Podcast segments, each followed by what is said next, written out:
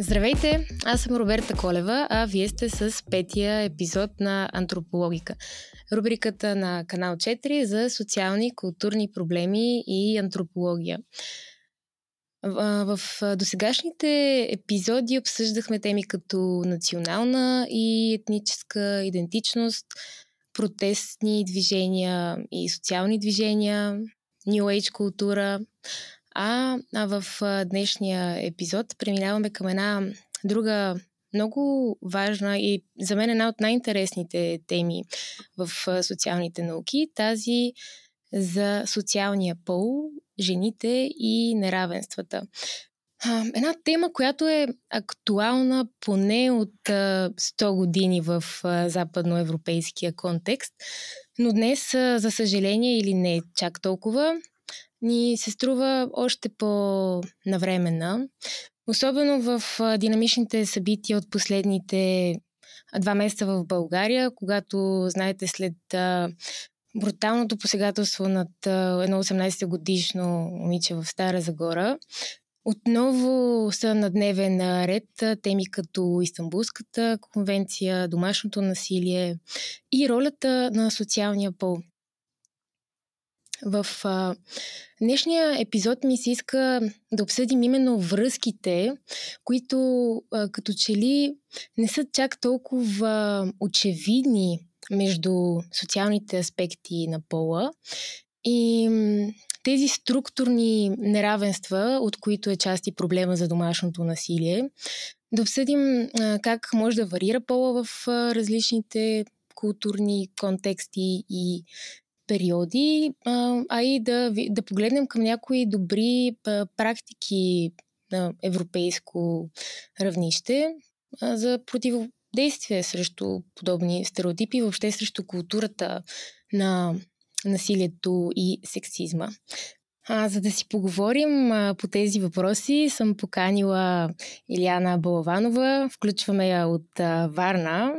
Тя е председател на Европейското женско лоби и човек с а, впечатляващ опит от над 25 години в а, областта на равнопоставеността на половете и най-вече с фокус а, именно върху превенцията и защита от а, насилие на жени и момичета, джендър стереотипи, участие на жените в процесите на вземане на решения и а, темата за сексизма и възпроизвеждането на сексизма в а, медиите. Здравейте! Здравейте! Благодаря за поканата. Удоволствие е да съм тук. И за мен е много голямо удоволствие. Много се радвам, че а, си говорихме с вас, както ви казах, а, съм впечатлена от опита ви и много се радвам, че вие успявате по а, толкова а, достъпен, струва ми се начин, да покажете как този проблем е свързан а, с, с социалните аспекти на пола. Нещо, което ми се иска а, да стане ясно и в а, днешния епизод и това знание да бъде достъпно за повече хора, защото а, сега а, хората, които гледат а, това а, предаване, този подкаст, може би се интересуват някои от тях от а, въобще идеята за това, че много от нещата, за които си мислим, са социален конструкт, но като че ли това обягва а, на повечето хора, особено по отношение на пола. Той е толкова голяма част от нас, че ни, ни, ни е трудно да си мислим за него отвъд биологията.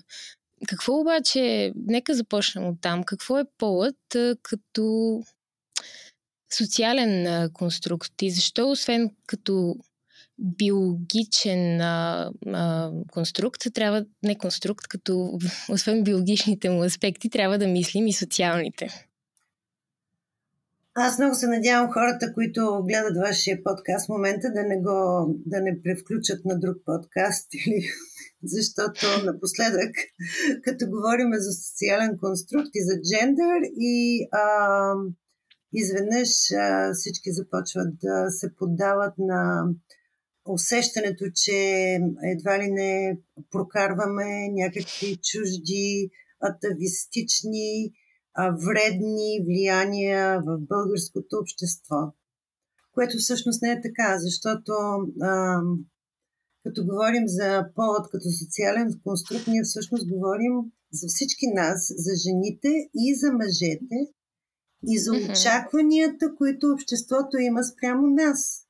И няма нищо а, и няма нищо в това лошо, което би могло да доведе до а, някакви апокалиптични разстройства в цялото ни общество. Точно обратното, колкото по-добре разберем социалната роля на пола или така наречения социален конструкт, толкова по-голяма е вероятността обществото ни да се развива по-добре да, и да се създаде благоденствие за всички.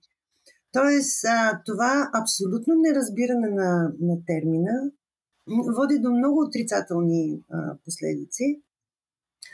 Всички ние трябва да говорим за този термин. Всички ние трябва да го разбираме.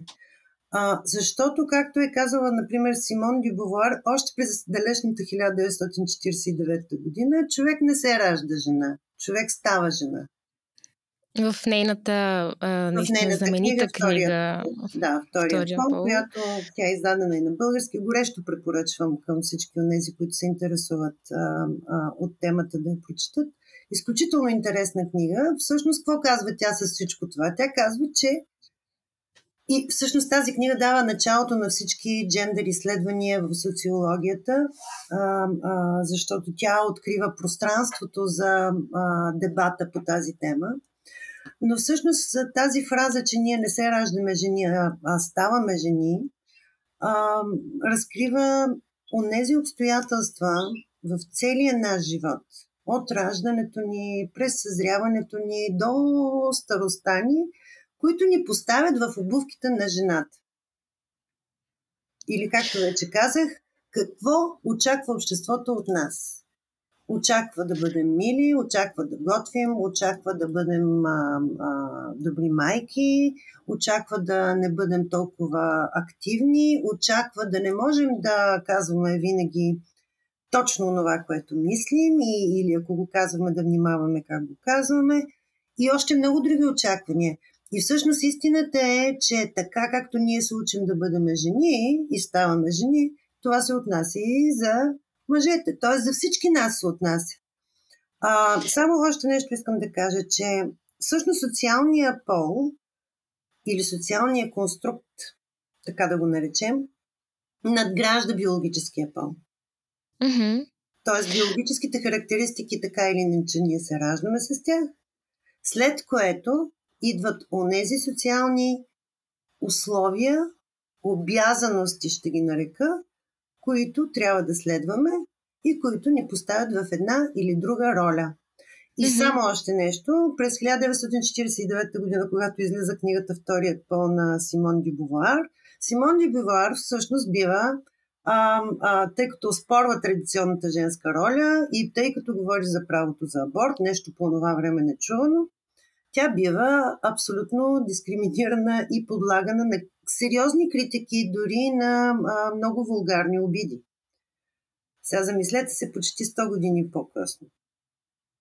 Все още ни е трудно да мислим за социалните аспекти на пола. Да.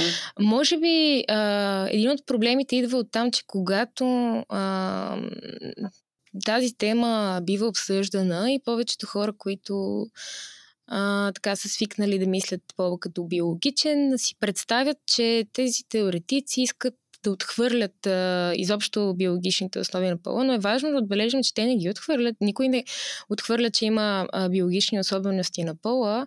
Както вие споменахте, идеята тук е, че не трябва да се фокусираме само единствено върху тях, защото освен а, биологичните особености, това, че, например, в западноевропейското общество е много по-често срещано и това е стереотипна представа да срещнем жени с дълга коса, като мен, например, е нещо, което няма нищо общо с биологията, нали така? Това е нещо, което ние сме сключили една договорка, че ще се приема като женскост. И затова, например, посегателството а, над косата може да се разчита именно като посегателството над а, точно женскостта. А, тоест, да обобщим, че фокусирането върху пола като социална конструкция означава възприемането му като определен набор от такива схеми на поведение, които ние сме заучили, ние сме е, свигнали да приемаме за нормални в дадено общество и много често това в западноевропейското общество до поне около 50-100 години е, поставяло жените в по-ниша роля. То продължава да ни поставя в по-ниша роля.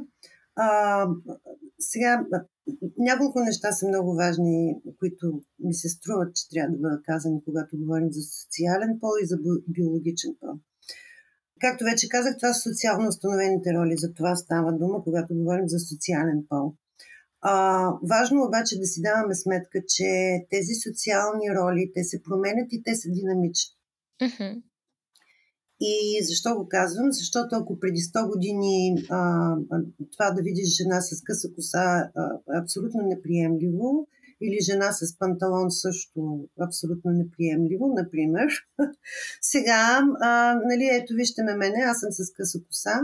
А, и имаше един период, а, когато беше супер модерно жените да бъдат с много къси коси и 50% от жените бяха с къси коси. Тоест, казвам го, защото а, а, динамичността на това, на социалния пол е важно да бъде отчитана. И тя зависи от економическите и обществените взаимоотношения в различните общества, но също така зависи и от географското положение на определена а, държава, зависи от климатичните промени дори, зависи от толкова много неща, и точно за това а, още в началото казах, че социалният пол надгражда биологичните характеристики.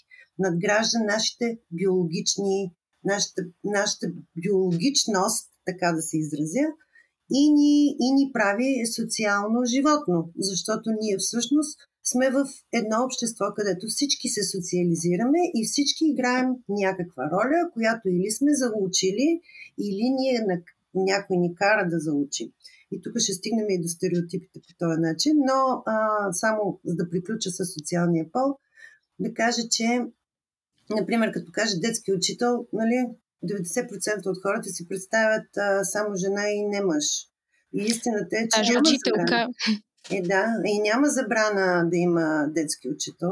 Нали? По принцип би могло да има, няма, никой не забранява. Аз познавам един дори а, а, който вече а, много за кратко е бил детски учител.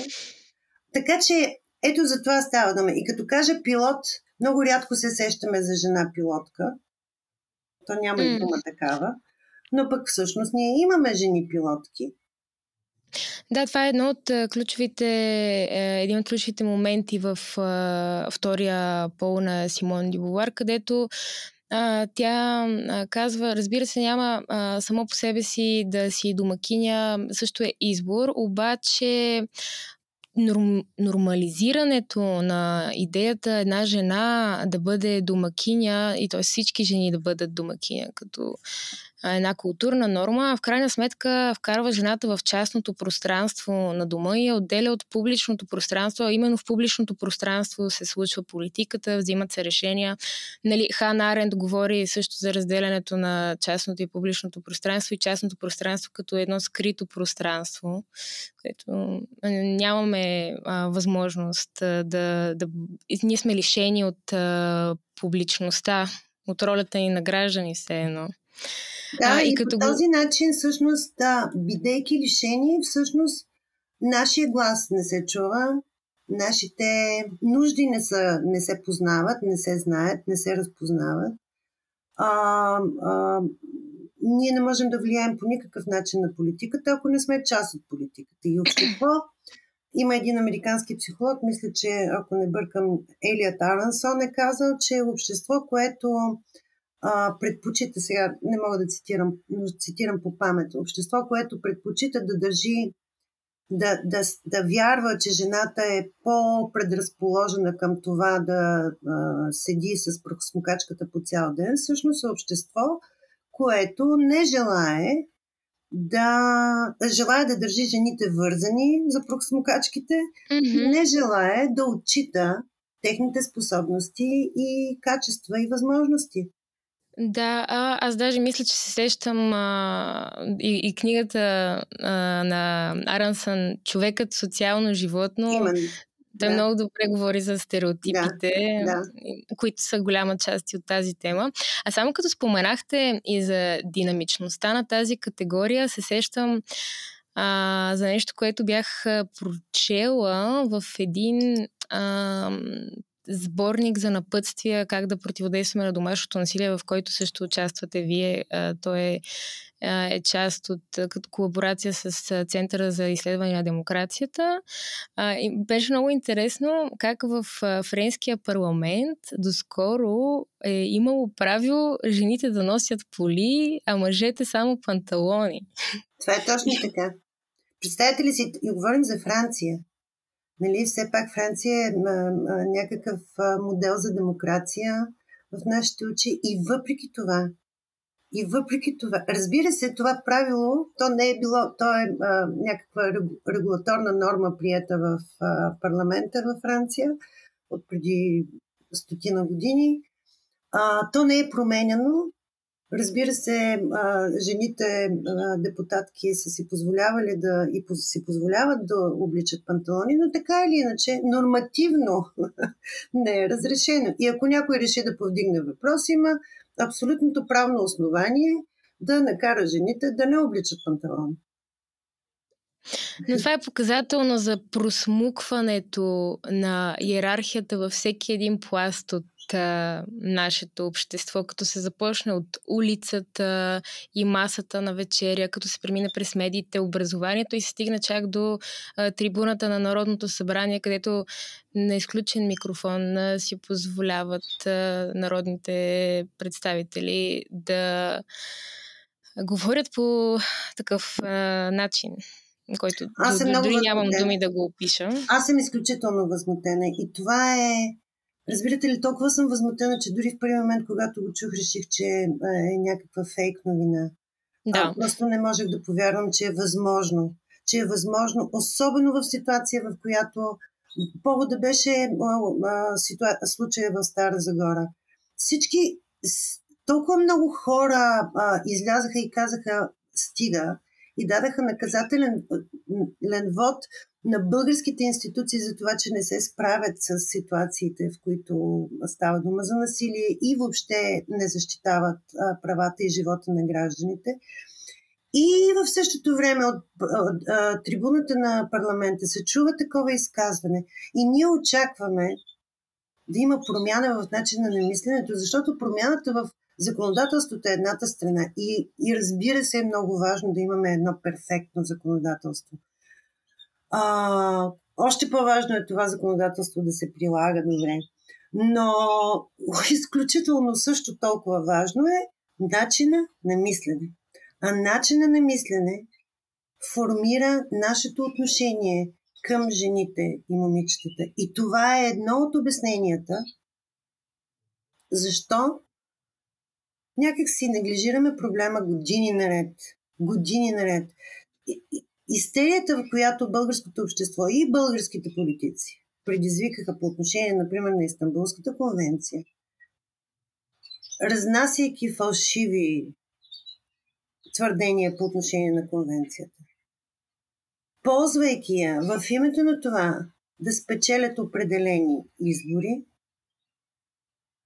показва още веднъж, че ролята на жената, животът на жената и на момичетата в тази страна очевидно няма голямо значение. За съжаление.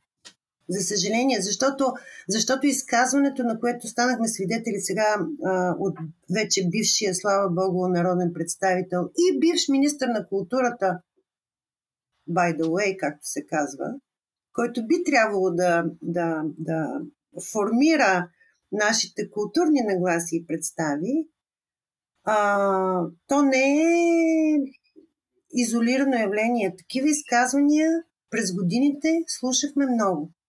Слава Богу, сега, казвам слава Богу, така в а, наистина много се че в крайна сметка заради такова едно изказване някой напусна Народното събрание. И това е показателно. И това е показателно, че трябва всички да си дават сметка, особено тези, които, които правят политики и които създават модели на поведение. Впрочем, това е показателно за това, че такива анализи като чалгата е виновна са твърде упростяващи, защото виждаме, че това просто е навсякъде. А и плюс това описанието чалгата е виновна може да пренесе вината а, към например, по-бедни хора от обществото, с които а, сме свикнали да свързваме и културата на чалгата. А, тоест, отново един протоколониален дискурс се получава. Да като цяло твърде упростяващо. Но както казахте, основата е мисленето. Мисленето за жените като по-низко поставени от мъжете, заслужаващи да бъдат наказани, превъзпитавани, съответно подстригвани и така нататък. А, тоест, а, е много важно да разберем какви са социалните аспекти на пола, за да, да си напишем това домашно, за да може да започнем да работим по тези проблеми. И преди да преминем към въпроса за културата на сексизма, изобщо, а, ми се ще да завършим въпроса за социалния пол и с а, една друга авторка, която често бива наричана а, изобщо а, майката на това понятие, въпреки че а, и много други автори и авторки са се занимавали с темата за социалния пол, Джудит Бътлър а, и нейната идея за перформативността на пола. Нали си говорихме за динамичните категории. Да. А, аз също харесвам тази авторка много, защото тя е а, създава новата вълна на феминизма. А, сега, аз имам едно много любимо нейно а, изказване, което е в смисъл, че структурата на нашите вярвания е толкова силна и толкова устойчива, че дори ни позволява някои видове насилие да ги уневиняваме. Тоест, ние толкова силно вярваме, че жената е в еди каква си позиция, че уневиняваме онези, които я насилват. Тя прави това изказване в, и, и дава пример с а, това, че когато има война, не говорим за жертви, а говорим за война, например. А, и и сега се връщам към това, за което вие споменахте, преформатирането и динамичността на социалния пол. Да, в резултат на непрекъснатите, непрекъснатите, непрекъснатото економическо развитие. Сега нека да не забравяме, че феминизма преминава през различни етапи. А, преминава през а, етапа на това да бъде, имало е битки за право на образование, имало е битки за право на участие в, в економическия живот. След това преминаваме на етап, когато говорим за насилие, основано на пола.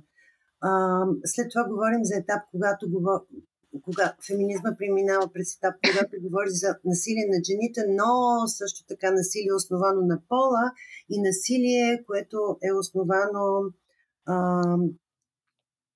на расови и други основи. А, тоест, Интерсекционалния подход. Да, именно. Когато говорим за а, насилие и когато говорим за Джудит Бътлър, трябва да кажем, че тя отваря вратата за това колко много сегментирано от една страна може да бъде а, насилието и дискриминацията основана на пола, а от друга страна как благодарение именно на затвърждаването на тази стигма, на това стигматизиране на определени категории хора, а, всъщност ние забравяме, че да, биологически съществуваме като жени и мъже, социалният пол ни кара да се чувстваме като жени и мъже, но в същото време съществуват и други групи от хора, които също имат право на същите тези права, на които всички ние имаме право. Аз много внимателно се изказвам, ако забелязвате в момента, защото не искам да бъда разбрана погрешно. А, не искам да накарам зрителите на вашето предаване в точно в този момент да затворят екрана. Искам да им дам възможност да се замислят върху това, че всички ние се борим за някаква лична свобода. По принцип. Всички ние искаме да имаме своята лична свобода. Без значение кои сме и какви сме и къде сме родени и къде живеем и с какво се занимаваме и какъв е нашия пол. Но в същото време свободата, за която се борим, трябва да бъде свободата, основана на равенството. И свободата, основана на равенството, означава признаване на правото на всеки един от нас да има свободата да бъде равен. И за това всъщност говори Джудит Бътлър. И това, което е другият интересен момент при нейната теория и може би го прави и още по-лесен за разбиране, е нейната идея за въобще театрални ченето, свързано с пола, така нареченото doing gender, че ние постоянно правим неща, които смятаме за женски или за мъжки, например дори под походката може да бъде женска или мъжка. И, и това пак е свързано с а, всъщност а, и стереотипни представи а, за жените.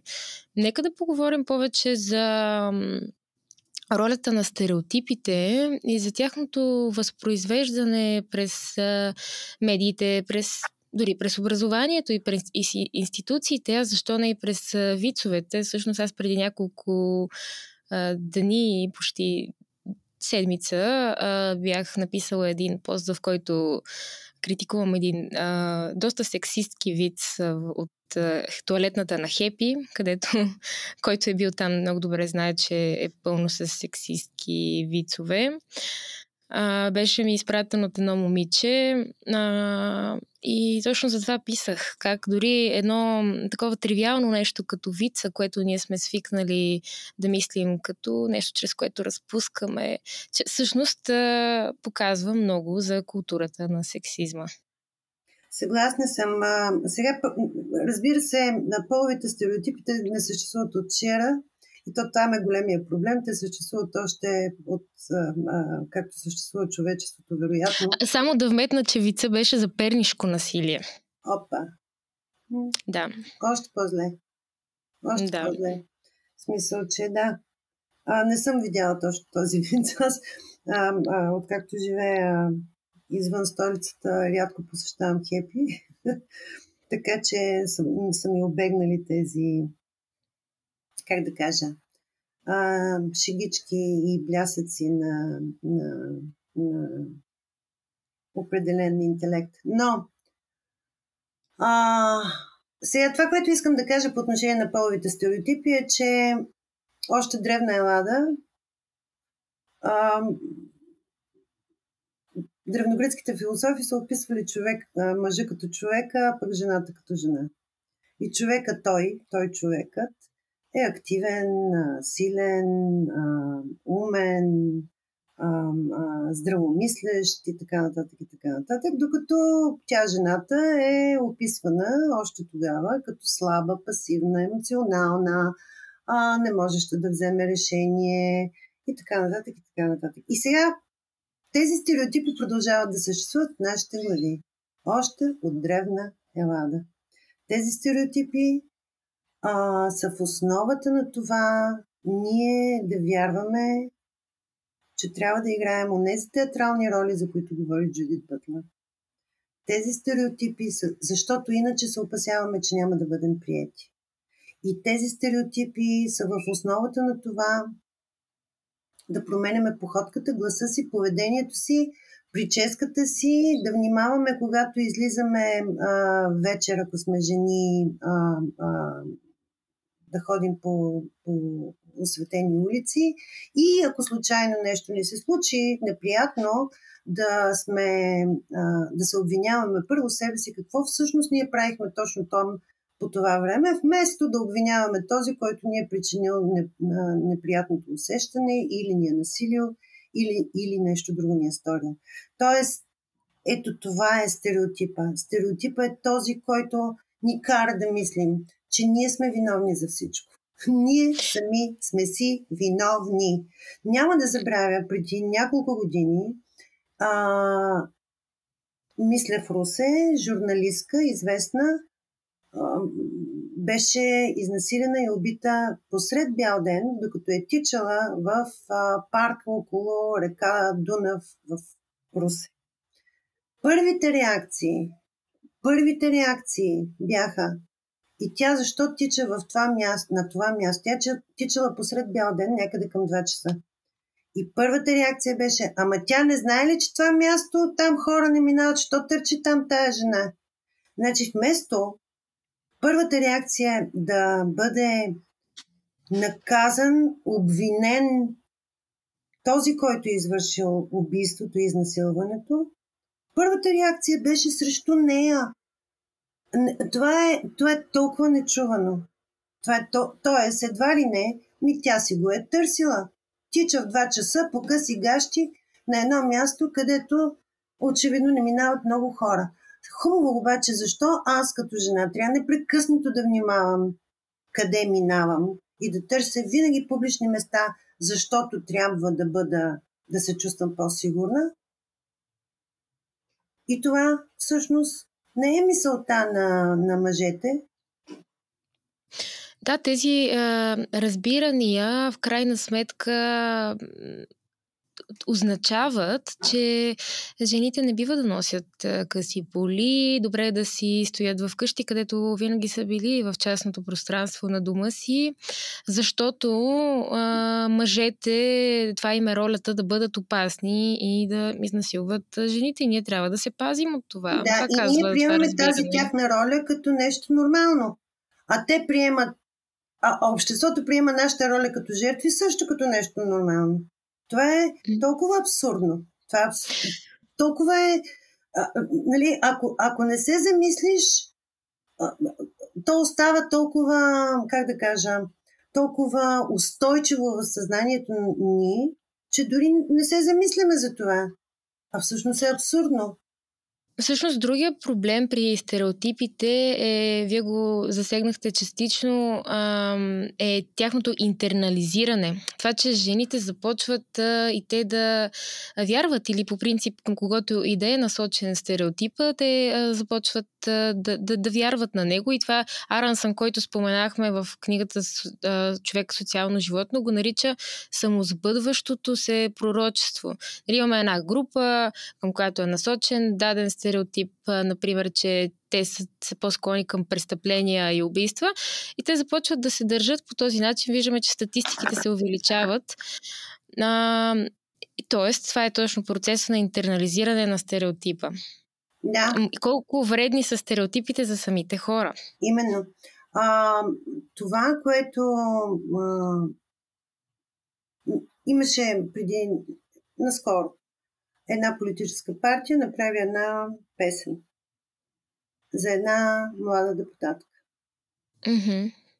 Песента беше изключително вулгарна, сексистка, груба. И това е един, едната част от проблема. Другата част от проблема е, че всички започнаха с цялото общество, започна да вярва, че ако има млада депутатка в Народното събрание, тя задължително е там не защото има способности и възможности, поради някаква друга причина. Проблемът е още по-сериозен, че ако обществото вярва в това, самите млади жени започват да вярват в това. Ето това е процеса на интернализирането. Това е процеса, в който всички ние започваме да вярваме в нещо, което някой казва, че е правилно. Защо? Защото е основано на тези стереотипи, в които изначално ни се казва, ти си жена и имаш права до тук. Не помагат и медиите, някои а, медии, известни женски изписания и а, рекламите. Много често. Рекламите са изключително виждаме... сексистски. Рекламите са изключително сексистски. Аз съм а, преди 15 на години излезе една реклама на едни мобилни карти. А, избери размера и, и избери размера беше а, съчетан с а, размера на а, бюста на няколко жени. Рекламираше се а, мобилна карта. Вие сте много млада, най-вероятно не си спомняте това. Преди 15 на години не сте обръщали внимание на тези реклами. А, след това из, излезе рекламата а, на мастика, на една мастика. О, сещам се, да. А, и, и аз съм една от, от няколкото жени, които подадахме жаба в Комисията за защита от дискриминация. По тези два случая. Страст на кристали се казваше а, рекламата. Тоест, нека да кажем на зрителите, че е много важно а, и е, нещо, което те самите могат да направят, когато видят такива прояви и ги разпознаят като сексистки, е, че могат да, да вземат участие като граждани. Именно. Да под... Именно. И колкото по-често взимат участие като граждани, толкова по-вероятно е да престанем да гледаме сексистски реклами, да престанем да а, а, сме свидетели на откровенно цинично отношение спрямо жените и да престанем да бъде, да, ние самите да се чувстваме като а, образите от тези реклами, защото нали, пак се връщаме към интернализирането. А, има, има добри примери в тази а, а, сфера особено в медиите. Например, в Швейцария, ако не се лъжа, имаше един много сериозен проект преди известно време, който беше а, с една платформа а, в мига, в който гледате телевизия и видите сексистка, а, не само реклама или някакво сексистско изказване, подавате сигнал. Просто кликвате. И а, в а, тамошната а, техния регулаторен орган за а, медии всъщност отчита колко такива сигнала има в тази а, а, програма или в, този, в тази телевизия, след което анализират и, и, и правят регламент, в който казват, нали, ето това не трябва да се прави.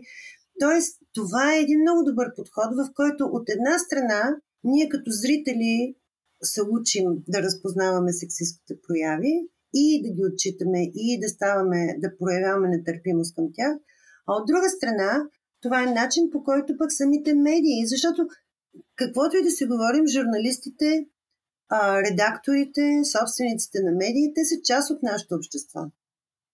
И да, mm-hmm. те имат отговорността да, да да, да формират форм, нашите представи по отношение на една или друга а, а, ситуация или по отношение на един или друг а, а,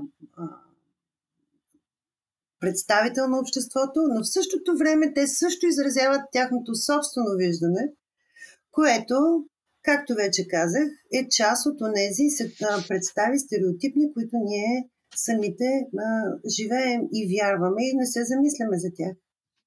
Аз това на медиите го наричам банализиране на сексизма, банален сексизъм. Тук пренасям термина за баналния национализъм. А, понеже те много често си мислят, че правят така, отнасят се с доброжелание, когато а, отправят такива коментари, като жените са изключително красиви, те са емоционални и нежни създания, мъжете трябва да се а, грижат а, за тях, но а, колко доброжелателни всъщност са тези коментари? И тук това отваряме темата. За сексизма и за а, доброжелателния сексизъм. Да, сексизма е, а, от една страна той може да бъде доброжелателен, както тук споменахме, И точно този доброжелателен сексизъм всъщност е най-вреден, защото той е трудно разпознаваем. Ние не можем да го разпознаем. Ние сме свикнали да живеем с него. И като ни кажат, о, мила, колко си а, а, а, колко, да кажем, си нежна, крехка, имаш нужда непрекъснато да бъдеш защитавана. И това ни звучи по-скоро като комплимент, отколкото като, като, а, а, ча, като някаква форма на сексизъм. Но всъщност истината е, че отново сме поставени в ситуацията на, а, на това, че не сме достатъчно а, равни в една или друга ситуация. Аз в тази книга, която споменахте, или по-скоро в този а, а, наръчник, в който съм участвала, давам следния пример. А, ние много често, много често чуваме следната реплика. Жените трябва да бъдат защитавани от мъжете. От кого? От мъжете. Ама от кого? Значи, мъжете излизат, че защитават жените, ама от кого? Пак от мъжете. Така излиза. И някак си а, в същото време чуваме реплики като, говоряки за доброжелателен сексизъм. Тази кола е толкова голяма, моя любима, че аз няма да ти я купя, защото много се притеснявам, че ти няма да можеш да я паркираш и ще си навлечеш неприятности. Само, че Истината е, че паркирането не се дължи на факта дали си мъж или жена, доброто паркиране, се дължи на факта доколко ти всъщност си практикувал паркиране, като почти повечето неща в този живот трябва да ги научиш, после това да имаш практика и наистина да знаеш как да паркираш. И сега в резултат на всичко това трябва да кажа, че аз познавам много мъже, които при паркиране са удрали колата си, и също толкова на брой жени, които също са си отдрали колата, докато са паркирали или са имали някакви а, проблеми при паркирането. Тоест, не зависи доброто паркиране от а, биологичния ни а, пол. Има, е, имаше едни популярни книги, като а, жените са от а, Венера, мъжете са от а, Марс. Не съм ги чела, ама знам за какво Да, със сигурност не ги препоръчвам на зрителите или войната за вдигнатия капак на туалетната чиния, които се опитват всъщност чрез научни уж обосновки а, да обяснят защо мъжете са по-добри по математика, а жените са по-емоционални, не е което не, не е вярно, но тук искам да наблегна на това, че дори, дори научният дискурс а, а, исторически е влияел а, за а, сексизма. А, и за расизма включително в миналото. Да. Нали, ние променяме се и сме по-критични за щастие а, днес към науката, която пишем. А, но е важно а, да го имаме предвид в а, смисъла на философията на науката. Какво е било преди. И когато четем нещо старо, също да сме а, критични. Да, а, но... Много е важно, да. много е важно, съжалявам, че те прекъсвам, Роберта, но понеже ми минава нещо през ум, много е важно а, темата за сексизма, стереотипите, биологичен, социален пол да бъдат част от а, българското образование. Такова няма в нашата страна и това е сериозен проблем. Това е изключително. И не само няма, ами дори е точно обратното. Продължават учебниците да ни натрапват и да натрапват на нашите деца и на следващите поколения и на предишните също за ролята на жената и за ролята на мъжа и, и непрекъснато да създават тези модели на неравнопоставеност а, и, и, както казах, да поставят жената в а, така нареченото нейно място, вързана за пръксмокачката или за кухнята, с две-три деца около нея, което няма лошо. Избора да бъдеш майка или не е право на личен избор и е много хубаво, ако направиш избор да бъдеш майка, както е също толкова хубаво, ако направиш избор да не бъдеш майка. И, и не би трябвало да бъдеш опреквана, ако направиш един или другия избор. Това е твоето право. Но в същото време, ако ние продължаваме да учиме в, а, уч, в учебните материали, ако продължаваме да насаждаме тази структурна неравенство, това структурно неравенство, това а, а, стереотип, но този стереотипен начин на мислене, Ние в никакъв случай няма да преодолеем насилието над жените. Ние ще продължаваме да бъдем свидетели на още по-драстични а, случаи на насилие над жени и момичета. Само да кажа, че а, всяка трета жена в България е жертва на насилие, а пък миналата година през декември месец излезе едно изследване на Националния статистически институт, в който се казва, че а, всяка, ако си спомням добре, всяка петта, а, дев, всяко петто младо момиче на възраст до 23 годишна възраст е била обект на сексуални или друга форма на насилие, което е изключително тревожен факт. Изключително тревожен факт. Ние говорим за млади момичета, които всяка пета е жертва на насилие. И от тук нататък нейният живот продължава. Насилието винаги създава а, травма, с която трябва да се бориш през целия си живот. Тоест тук се намесват а, и организациите, които а, са от голяма помощ или поне се опитват да бъдат а, на жените, които са жертва на насилие или на домашно насилие а, и се опитват да се справят с многостранността на, на този проблем, включително с а, психологическа помощ. А, а този проблем беше и още по-сериозен по време на COVID, когато първите седмици, знаем, а, имаше статистика за една жертва и половина на седмица. Да. Една жена и половина на седмица. А, всъщност статистиката, средната статистика сочи, че всеки ден в България 7 жени и 3 деца стават жертва на насилие от страна на а, а, съпруг, бивш съпруг, приятел, родител, а, роднина, а, което е изключително сериозен факт. Всяка, всеки ден 7 жени и 3 деца в рамките на семейството.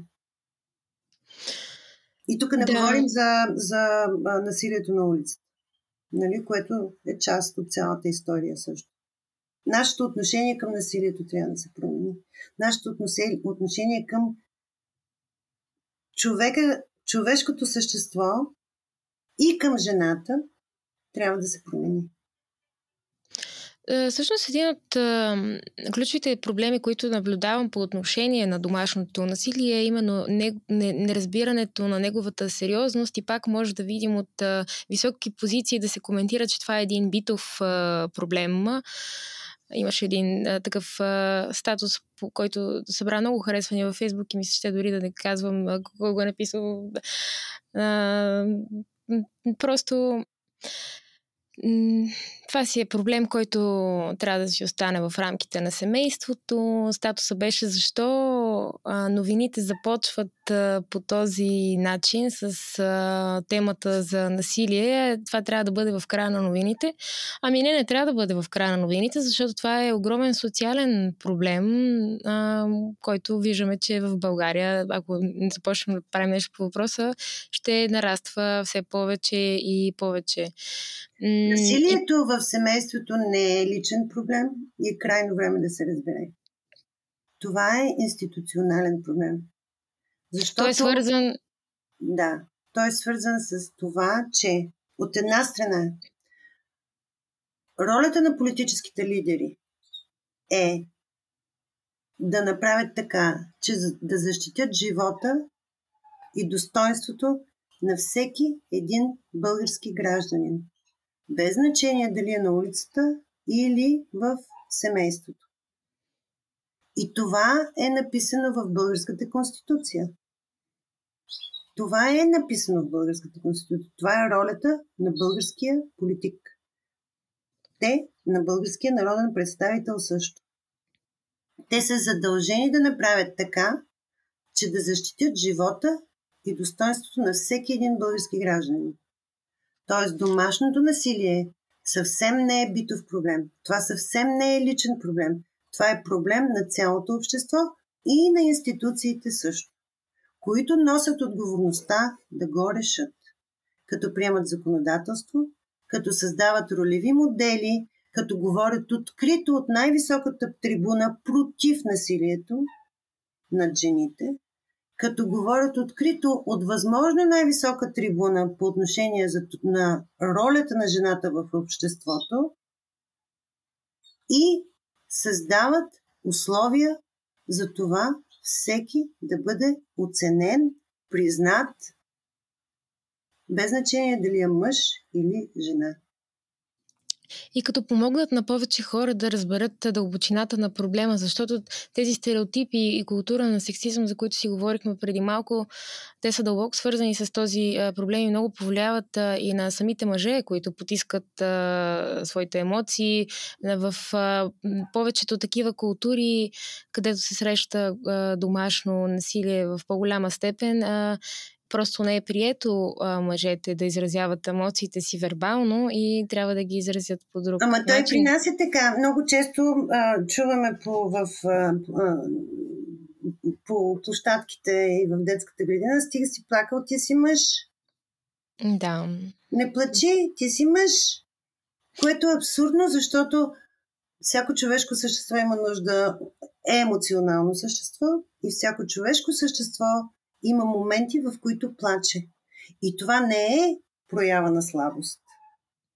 Тоест, още от структурата на семейството, а, която е толкова важна в дебата за това дали трябва да се приеме Истанбулската конвенция, виждаме едно възпитание в културата на насилието. Сега това е една по-невидима и непряка връзка, но със сигурност в дългосрочен план виждаме резултатите. Да, и сексизма е вреден както за жените, така и за мъжете. Тоест, сексизма е вреден за цялото общество, за всички нас. Но другото, което исках да кажа е, че очевидно а, това е нещо, което е много о, не, е разбрано като проблем на, на, не само на ниво политика, на всеки дневно равнище. Аз съм чела за такива случаи, в които а, жертвите се обръщат към родителите си и дори собственото им семейство им казва, ма ти си си го а, избрала, не дей да говориш за това, селото ще започне да говори, нали става въпрос за едно а, по-малко населено место, става, става въпрос за брутални а, случаи. Да. Съгласна. Има много такива случаи, в които това е една от причините много от жертвите на домашно насилие да не подават сигнал и, и въобще да не предприемат каквото и да е, за да бъдат защитени. Първо срама, защото срама и вменява, вменяването, че тя сама е предизвикала това да бъде бита, убивана, насилвана. Сама е виновна за това какво се случва с нея. А защо това се вменява? Защото е голям срам да се разделиш, а, много е срамно да те бие мъжа ти, ама не за него, а за тебе. И, и отново се връщаме към ролята на жената и на мъжа в обществото. Как така едно общество казва, че а, този, който упражнява насилие, не трябва да се срамува, а трябва да се срамува този, който е бил набит, убит. И другото, което много често а, чуваме, е, тя сега като вижда, че а, той е такъв, а, с, имало такива признаци, ама защо не си е тръгнала? Нали? Да. А, това е така наречените митове по отношение на домашното насилие. Те са много. И разбирането на тези митове по отношение на домашното насилие и въобще насилието на жените е част от разбирането на големия проблем и преодоляването на проблема. Например, един от митовете е това такова нещо като домашно насилие се случва само и единствено в а, а, бедни, малко образовани а, общности. Пълна лъжа. Не е вярно. Случва се навсякъде, с всички. Всяка трета жена. Не само в България, в Европа и в света. Всяка трета жена е жертва на насилие. Тоест, всеки трети мъж Тоест става въпрос за една наистина а, преобладаваща култура. Между другото, вие споменахте, че не сте гледали все още а, филма Барби, да. но аз тук ще спомена на зрителите, че в а, този филм много добре се иллюстрира как, а, въпреки че си мислим, че много сме напреднали, а, всичко около нас все още е патриархално и става въпрос, може би, за една скрита патриархалност. В смисъл, патриархалното все още го има, но е взело едни по-така деликатни а, форми вече, не толкова а, ярки. Но това не означава, че са по-малко вредни. Да, а, ние продължаваме да живеем в патриархално общество, очевидно е. Нали? А, факт, това е факт. Погледнете, а, говорихме, до сега говорихме за а, жертвите на домашно насилие. Обаче а, 22-26% са жените в света, които са членове на а, народните събрания или парламентите в целия свят. 26% за 2022 година.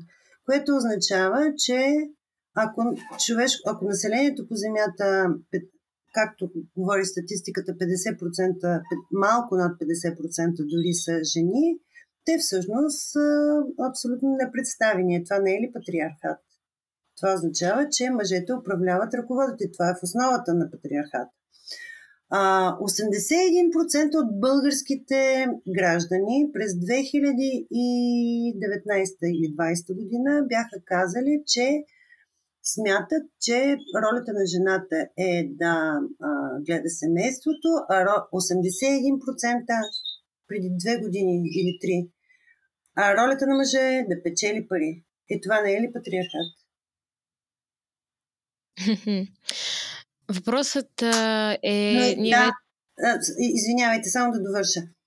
Но истината е, че, че понеже много говорим за това, колко не трябва да има патриархат, и за това, че и, и благодарение на феминизма, който всъщност непрекъснато се бори и дава примери за това, че а, а, жените продължават да бъдат поставени в неравнопоставена позиция, някак си започваме префинено да се опитваме да представим ситуацията по друг начин. И да кажем, о, не, не, не, ние вече всичко сме преодолели. Ние вече не живеем в патриархат, защото това по един или друг начин обслужва една или друга а, политическа групировка. Свидетели сме напоследък на страхотни национал, националистически, националистически движения, на крайно десни а, а, а, вълнения не само в България, а в целия свят, които ни връщат обратно към, обратно към традиционните роли, обратно към стереотипите и обратно вкореняват идеята за ролята на жената. И това е опасно явление. И сега пак отново ще кажа за Истанбулската конвенция. Това, че Българския конституционен съд излезе с решение, че е противоконституционна, е всъщност отражение на едно глобално антиженско движение.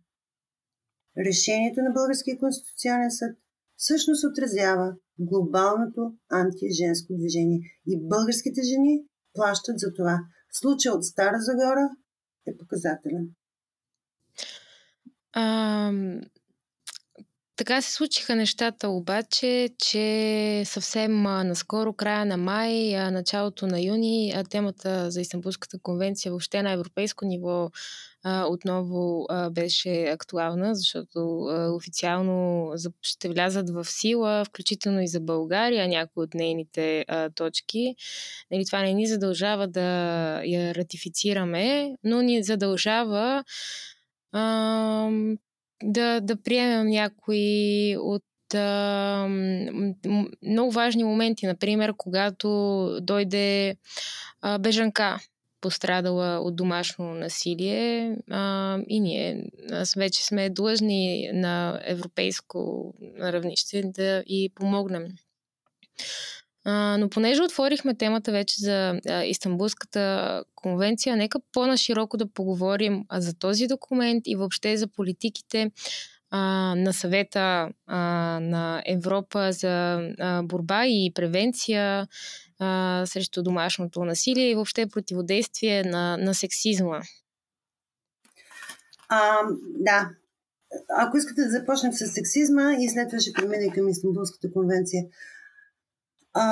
Съвета на Европа прие на един регламент, една директива, в която казва, а, която е насочена срещу сексизма. А, 2019 година е прият Съвета на Европа на Европейския съюз. Той не е задължителен, той е препоръчителен документ. А, но той много ясно очертава а, и дава примери за това, първо, какво е сексизъм и второ, как държавите, които са, а, а, следват тази, този документ, биха могли да го преодолеят.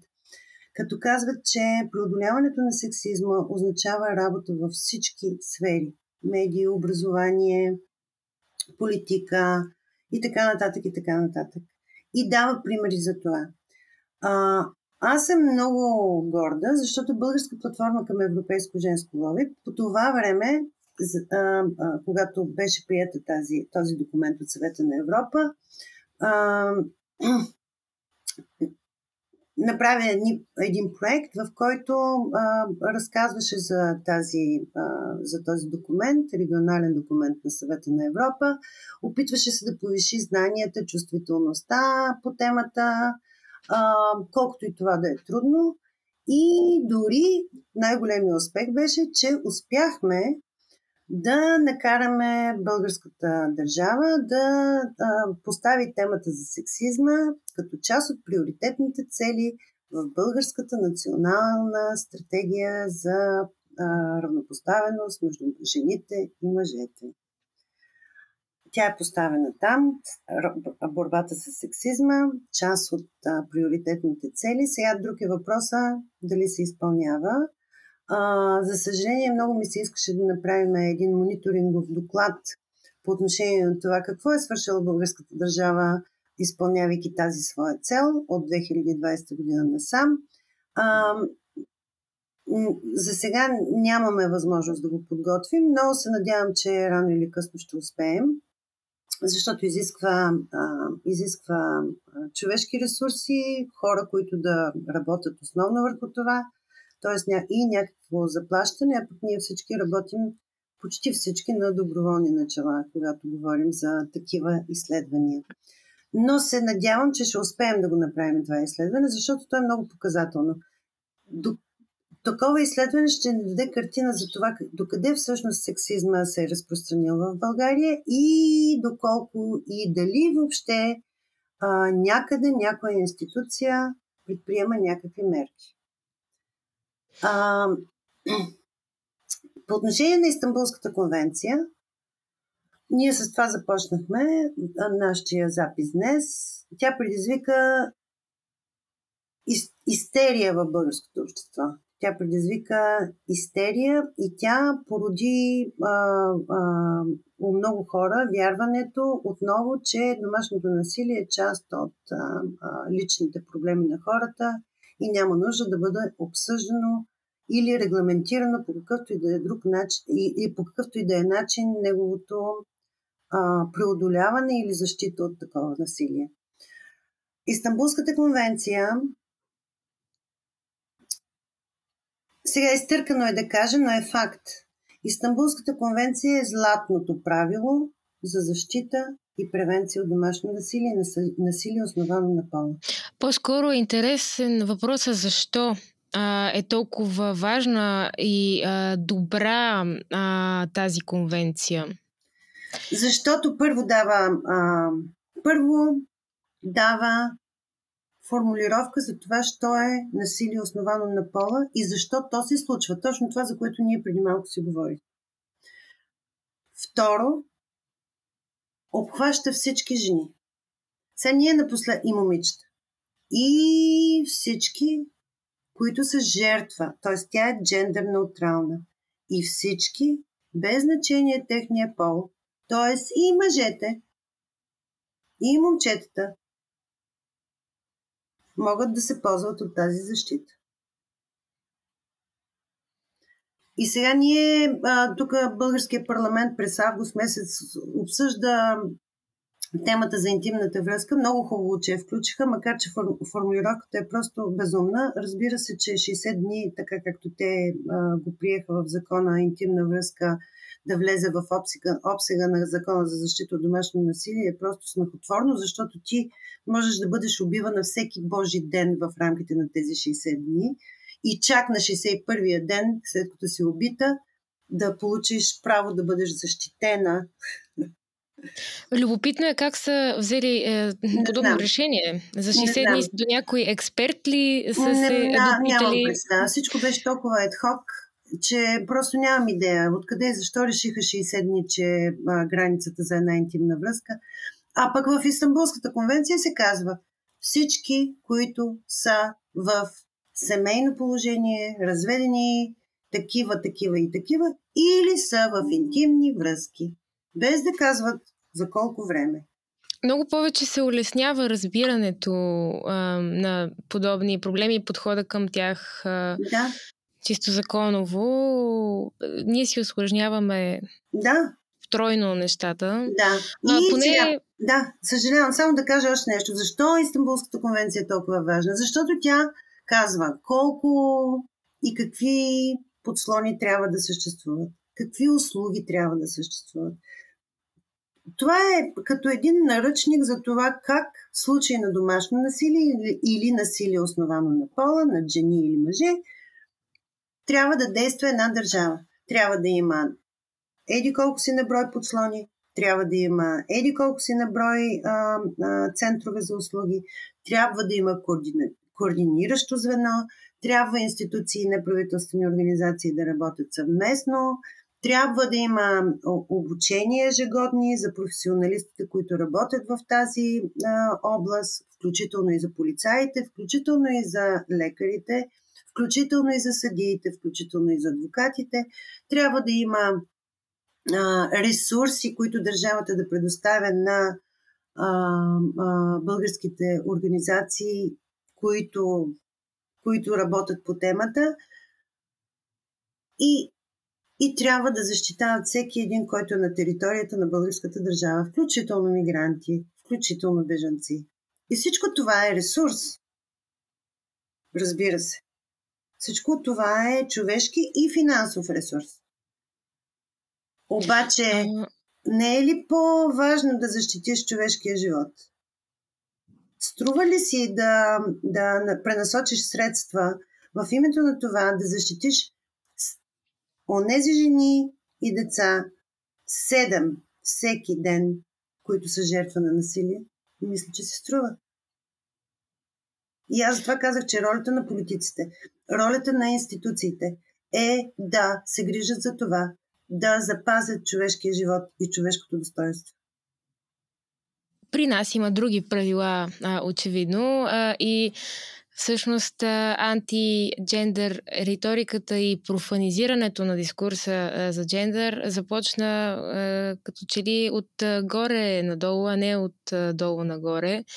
Тоест самите политици активно участваха в това този дезинформационен дискурс и задачата голяма част от българското общество така и да не разбере какво е това социален пол и да се говори за трети пол, а, за, за, за джендър хомосексуални като... бракове, нещо, което изобщо не, няма, няма един текст, който да, да, в Истанбулската конвенция, който да говори за узаконяване на хомосексуалните бракове. Просто няма такъв текст. Просто няма. Единственото, което се споменава в член на четвърти, доколкото си спомням, беше, че ще бъде предоставена защита на, на всяка жена, независимо от нейната а, религия, етнос, националност и полова а, идентичност, а, което а, по никакъв начин не означава, че а, защото в нашето консервативно общество ние не искаме да, да приемем възможността някой да избира пола си и да се чувства по начин, а, който а, е различен от неговия биологичен пол. А, идеята е, че този документ ще предостави защита. Той по никакъв начин не би узаконявал а, при присъствието на понятието полова идентичност. Сега, аз обаче абсолютно съм съгласна с това, което казвате, Роберта, и веднага искам да добавя още нещо. А, призовавам всеки един, който ужасно много се притеснява от този член 4 на, на Истанбулската конвенция, да отвори български, българския закон за защита от дискриминация. Mm-hmm. Където е написано абсолютно същото нещо, каквото е написано в Истанбулската конвенция. Тоест, ако толкова много се притесняват, закон за защита от дискриминация е прият, български, българския закон е прият преди, ако не се лъжа, вече 15-20 години. И текстът, който е прият за защита от дискриминация, включва включително и сексуална ориентация. Така че, ако хората се притесняват, ами, ами ние имаме вече такъв закон. В смисъл, имаме такова законодателство, което признава правото ни да не бъдем дискриминирани на каквото и да е основание. И сега защо Друг не можем въпрос, да дали правото ни да не бъдем насилвани на каквото и да е основание, също е друг интересен въпрос. Да. А, друг е въпросът дали се а, спазва закона за дискриминация, защото, за съжаление, имаме а, и чести случаи а, в, по отношение на този проблем а, в българския контекст. А, но сега по отношение на а, Истанбулската а, конвенция и политиките за защита на домашно, домашно насилие в а, България, все пак а, ужасяващите зачастили случаи на домашно насилие вече сложиха темата на дневен ред на маста за обсъждания и се прокараха а, промени в а, този закон, който и го чакаме, ги чакаме тези промени от толкова много време. Какво обаче стана? Заслужаваше ли си чакането? А, направените промени са в правилната посока. Да кажем и кои са те? Да. Те са, има много важни промени. А, а, например, скъсява се срока за подаване на, на молба, а, на жалба и а, по-скоро се удължава срока за подаване на жалба. До сега той беше от страна на пострадалото лице, до сега той беше един месец, сега вече а, а, е до три месеца, а, което е изключително важно. А, съда ще признава експертизата на неправителствените организации и ще настоява да има такава експертиза, когато разглежда а, жалбата в съда. А, ще има създадено информационно а, звено, координационен център, ще има създадено. А, сега тук въздишам, защото отдавна се говори за това и отдавна трябваше да се случи, но все още не се е случило и се надявам да се случи. Говори за статистиката липсата на статистика, официална статистика. Защото цялата тази статистика, за която ние говорим, тя е или идва от неправителствените организации, или идва от а, а, социологически проучвания, направени на базата най-вече на някакво искане от страна на Европейския съюз, но пълна база данни за това какво всъщност се случва по отношение на домашното насилие ние нямаме. Което също е показателно за отношението на държавата Именно. към този проблем. И ти като нямаш, ако нямаме статистика, значи нямаме проблем.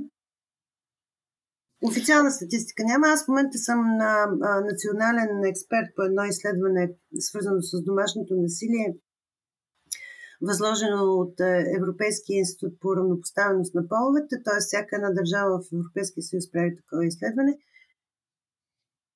Аз няма откъде да взема официални данни. Просто няма.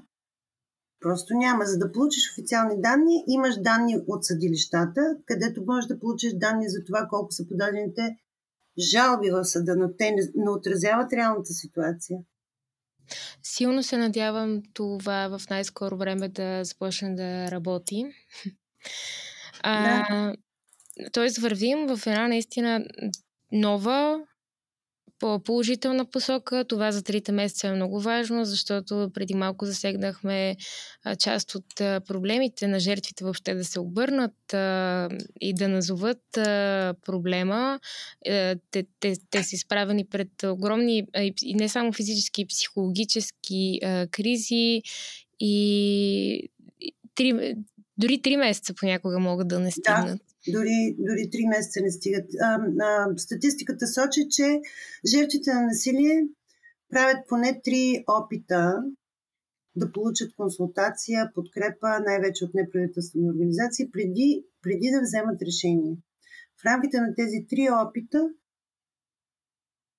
могат да бъдат убити. Нали, не е толкова лесно. Никак не е лесно. Често... Проблем, проблемът е, че а, трябва да признаеш, че имаш проблем. От една страна.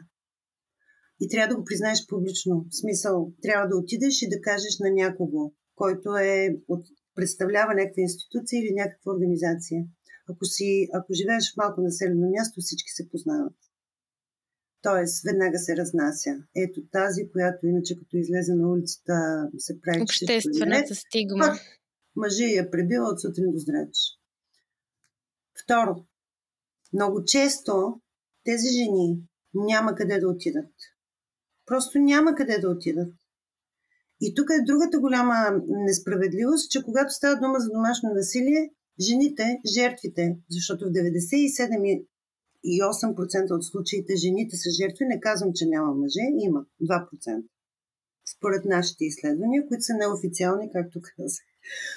А, но, но жените, които са жертви на домашно насилие, всъщност са онези, които напускат жилището. Да, достъпът до економическите ресурси. И къде отиват? Отиват в подслони. И защо ги наказваме още веднъж? Това е вторична виктимизация. Защото те са жертвите, вместо те да останат в а, а, жилището, в което са, ние ги извеждаме от жилището, поставяме ги в нова за тях среда, затваряме ги в някакви подслони, те започват да живеят без, без дрехи, без ресурси, променят тотално средата си на живот. Това е вторична виктимизация. Този проблем сега засегнат ли е от промените Еми, на закона? Да, продължаваме да работим с подслони. Според мен големия проблем е, че трябва да бъдат още по... В закона се предвиждат още от в предишната му версия, до сега както работеше, се предвижда а, изпращане на насилника отделен от а, семейството или от връзката, в която са, изпращането му на превентивни програми, т.е. жената остава в а, жилището, в което е, а пък насилника е този, който трябва да търси място, където да живее и да ходи на превентивни програми. Проблем за преодоляване на агресивното поведение, така се наричат. Проблема е, че има в цяла България две-три организации, които предоставят такива програми за преодоляване на агресивното поведение. Тоест, дори и съда да постанови такава мярка, те няма към кого да са. И дори да искат да, да изпълнят мярката в постановеното становище на съда, те няма към кого да се обърнат. Въобще той е един затворен кръг. А, другия проблем, който а, така изкристализира когато си говорим за промените, е по отношение на интимната връзка. Ние го засегнахме, но става въпрос не само за нелепото формулиране на тези 60 дни, но и за това, че тази интимна връзка не, не включва в себе си и еднополовите връзки. Защото насилие може да има и при а, еднополови връзки, но този закон няма да ги така е. отчете. Съгласна съм. Това е така. Не се отчита това. Въобще. А, а... И, и тук ми е интересно да, да ми разкажете как стоят нещата в други европейски държави и политиките им за защита и превенция от домашно насилие. Има ли добри практики, от които може да се учим? Ми първо, всички държави в Европейския съюз, които са ратифицирали Истанбулската конвенция, отчитат спад на, на насилието, на, на броя на жертвите, отчитат засилване на разпознаваемостта на проблема, т.е. промяна в отношението и нагласите от страна на обществото, отчитат много по-ефективна работа от страна на полицията и отчитат много по-ефективна работа от страна на, на, праворазда... на, на, юридичес... на, на съдилищата и прокуратурата, т.е. на цялата правораздавателна система. Така че в този смисъл Истанбулската конвенция е изключително а, полезна и това е което се отчита към момента. И това е добра практика. Сега веднага трябва да кажа, че в момента Европейския съюз а, а, е настъпка, една стъпка преди да приеме директива за а, защита от домашно насилие, насилие основано на пола, а, която всъщност повтаря регламентите в Истанбулската конвенция, като включително включва и така нареченото онлайн насилие, което напоследък е много а, сериозен проблем и създава същите травми, както и офлайн насилието, т.е. няма разлика. А, или пък, а, с други думи, интернетът, доколкото дава възможност да овласти жените, до толкова даде възможност и за едни още по-сериозни форми на насилие, онлайн насилие.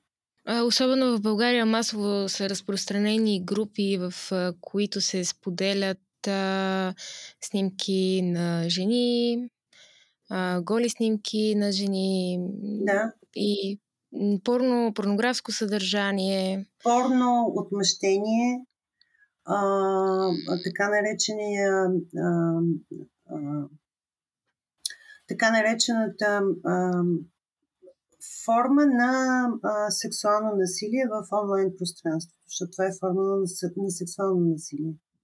И това е изключително опасно и създава сериозни травми. И особено по когато ма, дори, да не си, дори да не си тинейджър и в млада възраст, ако ти се случи на по-късна възраст да, да, бъдеш, да бъдеш разпространявана а, в такава... Като, като да не забравяме, че може да бъде абсолютно, а, а, как се казва, а, обработвана снимка. Тоест, това може да не си ти дори. А, да, като сложим сега и изкуствения интелект в уравнението, Естествено. нещата стават още, още по-сериозни. Да. А, така че това е много хубаво, че се обръща внимание на, на разрастващата се сериозност на проблема. И въпреки Но... това, дори, дори и срещу тази директива има държави, включително и България, която а, а, а, не е твърде склонна да приеме директивата. Пак отново, връщайки ни назад към така наречената джендър идеология, и искам веднага да кажа, че такава идеология просто няма. Такова животно, уважаеми дами и господа, просто не съществува.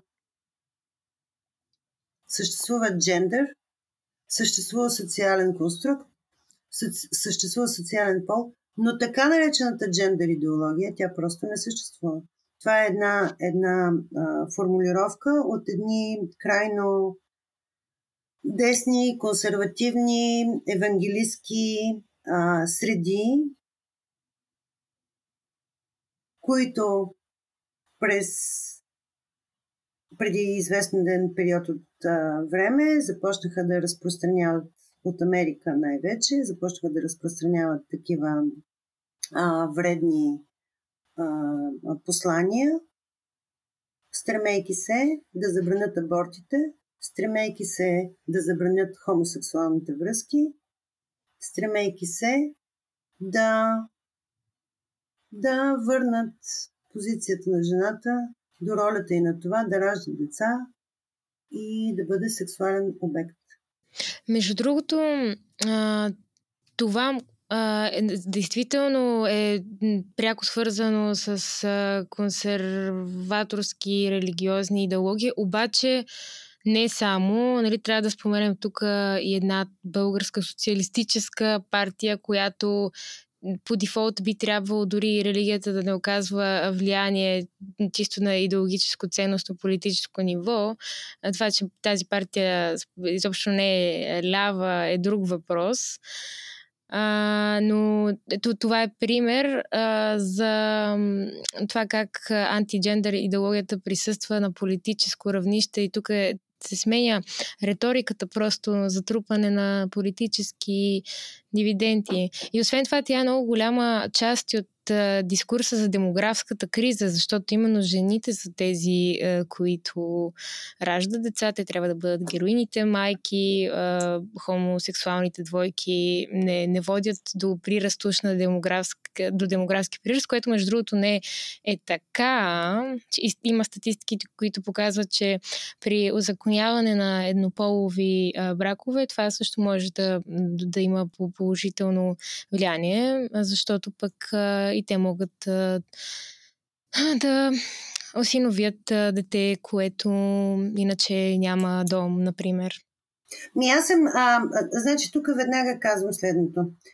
Политическите сили, включително и Българската социалистическа партия, която е призвана да защитава правата на бедните и слабите, нали, това е идеологията, вместо да говори за джендър идеология и вместо да прави подписки, които са абсолютно, абсолютно нонсенс и обслужат само единствено тяхната идея да бъдат преизбирани, да се замисли за това, защо в България жените и семействата или, или хората във връзка се страхуват да имат повече от едно дете. И най-вероятно не става дума, защото а, жената не желая да има дете, а най-вероятно става дума, защото нямат економическата стабилност, не се чувстват сигурни за това да отглеждат деца в нашата страна. Да вземем само проблема с кризата на липса на места в общинските това, детски да. градини и ясли, например. Ти, за да, за да си запишеш детето в детска градина в София, ми ти трябва да подадеш молба преди да си, преди да си забременяла. И това ли е начинът да решим демографските проблеми? Между другото, този проблем възниква още а, по време на, на късния социализъм, когато държавата изведнъж осъзнава, че не може да поеме чак толкова много деца в общинските заведения и започва едно преобръщане на а, идеологията, връщане към консервативната представа за майката и за бабата и дядото, всъщност, разширеното, yeah. ролята на разширеното семейство, които също трябва да поемат грижата. Допреди това е било точно обратното. Нали? Държавата трябва да възпитава новия млад социалистически човек, а сега вече на бабата и дядото се дават дори, а, дава се възможност за рано а, пенсиониране и дори за майчинство. Самата баба може да вземе да. майчинството. Да. Така че този проблем а, и, и консервативният завой на ушени социалистически партии още тогава ги наблюдаваме. Да, и те се съюзяват и изповядват същата идеология, като, например, крайно десните ВМРО, Възраждане, които изповядват абсолютно същата идеология. И вместо, аз, аз пак казвам, а, вместо да се замислят как, коя е причината по отношение за демографския срив на страната и не само у нас, демографски проблеми има навсякъде, Тоест, промяната в целият модел би трябвало да настъпи, а не да събираме подписка срещу така наречената измислена джендър идеология. Това е.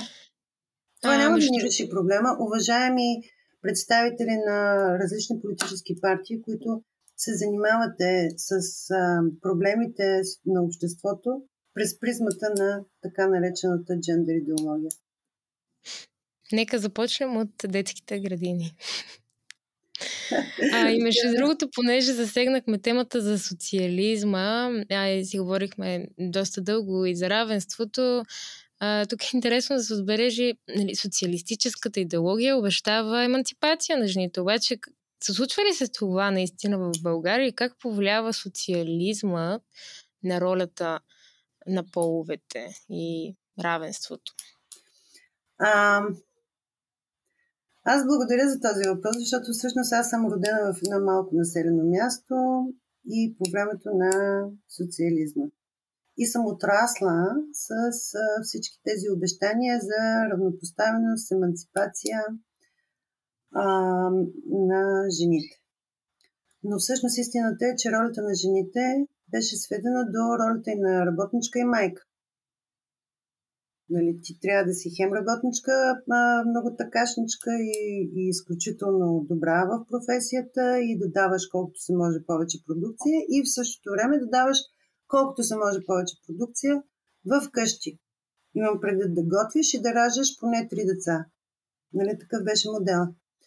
А, в същото време обаче а, имаше така наречения социален модел, социалната защита, която, за съжаление, с промяната на, на, на модела, економически и политическия, рухна и нищо не го замести. И жените продължаваха да продължаваме да бъдем сведени до майки, работнички и любовници вече, нали? особено ако си с богат любовник, много е ценно. Или с богат мъж, пък няма значение дали те прибива.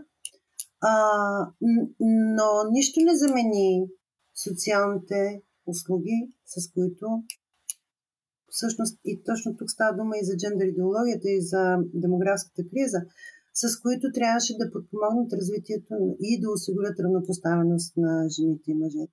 Тоест, миналото от социализма, комунизма ни преследва и до сега.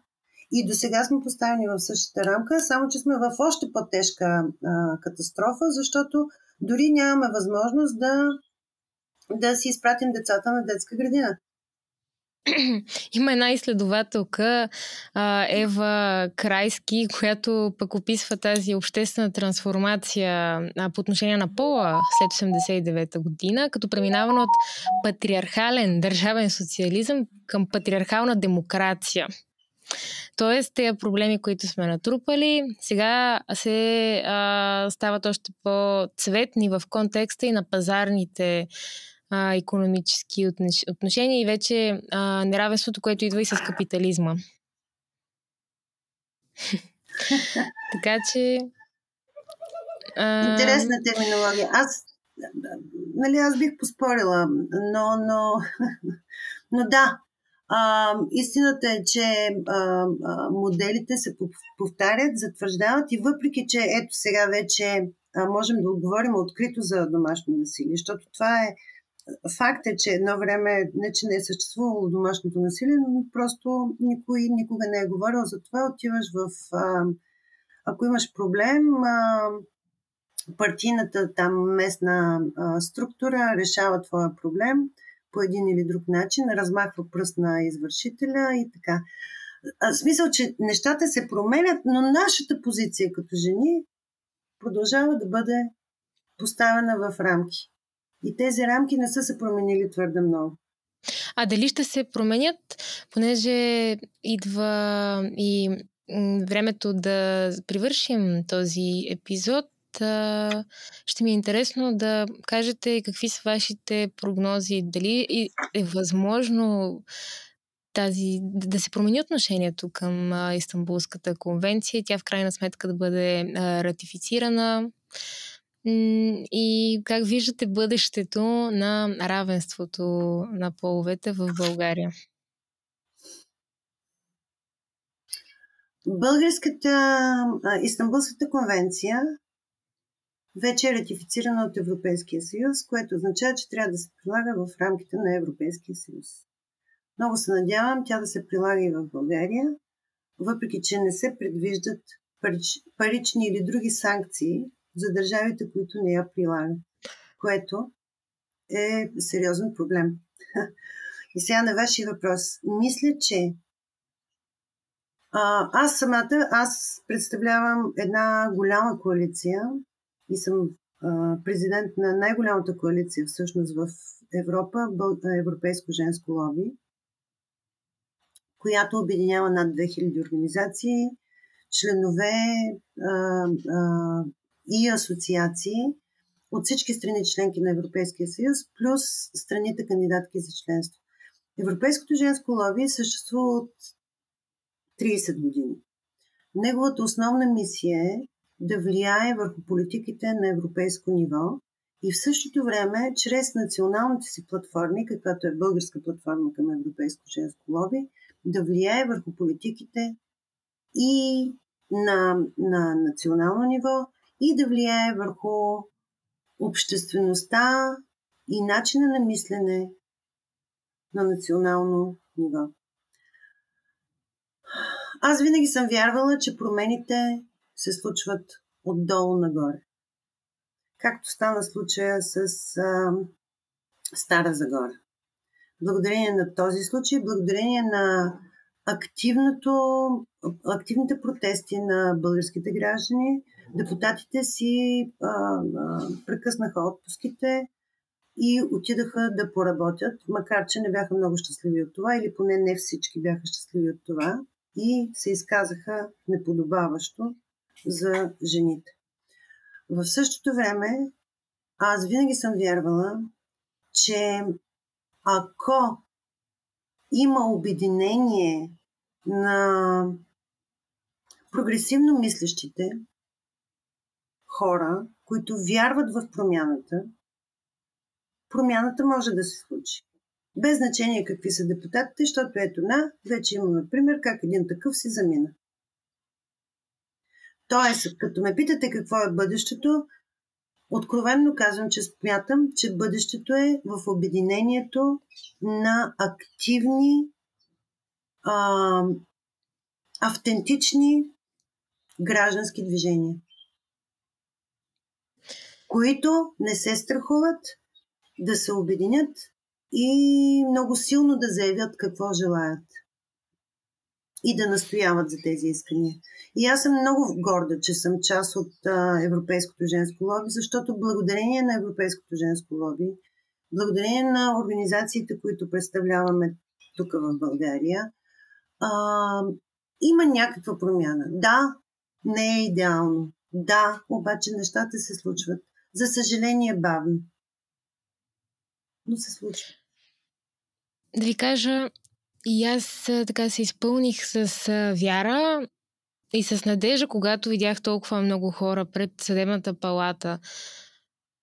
Онзи онази неделя или беше събота, когато хората можеха да бъдат в някой парк или да се занимават с нещо много по-приятно. Но колко хиляди човека бяха там и видяхме резултатите от това. Аз за това призовавам всеки един човек да участва в противодействието на културата на сексизма, защото това противодействие може да бъде многопластово, може да бъде дори с един статус във Фейсбук, може да е с участие в подписка или протестно. Не трябва да си мълчим. Абсолютно съм съгласна и а, това може би е добър финал на нашия разговор. Не си мълчете. Не си Много ви благодаря за участието в а, този разговор. А, и благодаря и въобще на, а, на вас като председател на Европейското женско лоби за това, което правите. Защото очевидно има смисъл. Благодаря ви. Аз, ако ми позволите, само да кажа за всички от тези, които се интересуват по темите, които разговаряхме, а и по други теми, свързани с равнопоставеност на половете, могат да намерят повече информация на уебсайта на Българска платформа към Европейско женско лоби и на а, страницата на Европейско женско лоби или която е на английски и френски European Women's Lobby. Ще оставим линк а, към, а, към сайтовете в описанието на този епизод. А, а на вас благодаря, че бяхте с а, нас. А, това беше петият епизод на Антропологика с а, Илияна Балабанова. Следващият епизод ще бъде а, последен, шести, и ще бъде посветен на темата за града и гражданите. Превключваме от а, темата за социалния пол а, през темата за гражданската активност и как може ние да влияем към вече темата за как може да влияем на местно равнище и градските политики в контекста на един друг проблем, който сега предстои местните избори. Благодаря ви, че бяхте с нас и до скоро!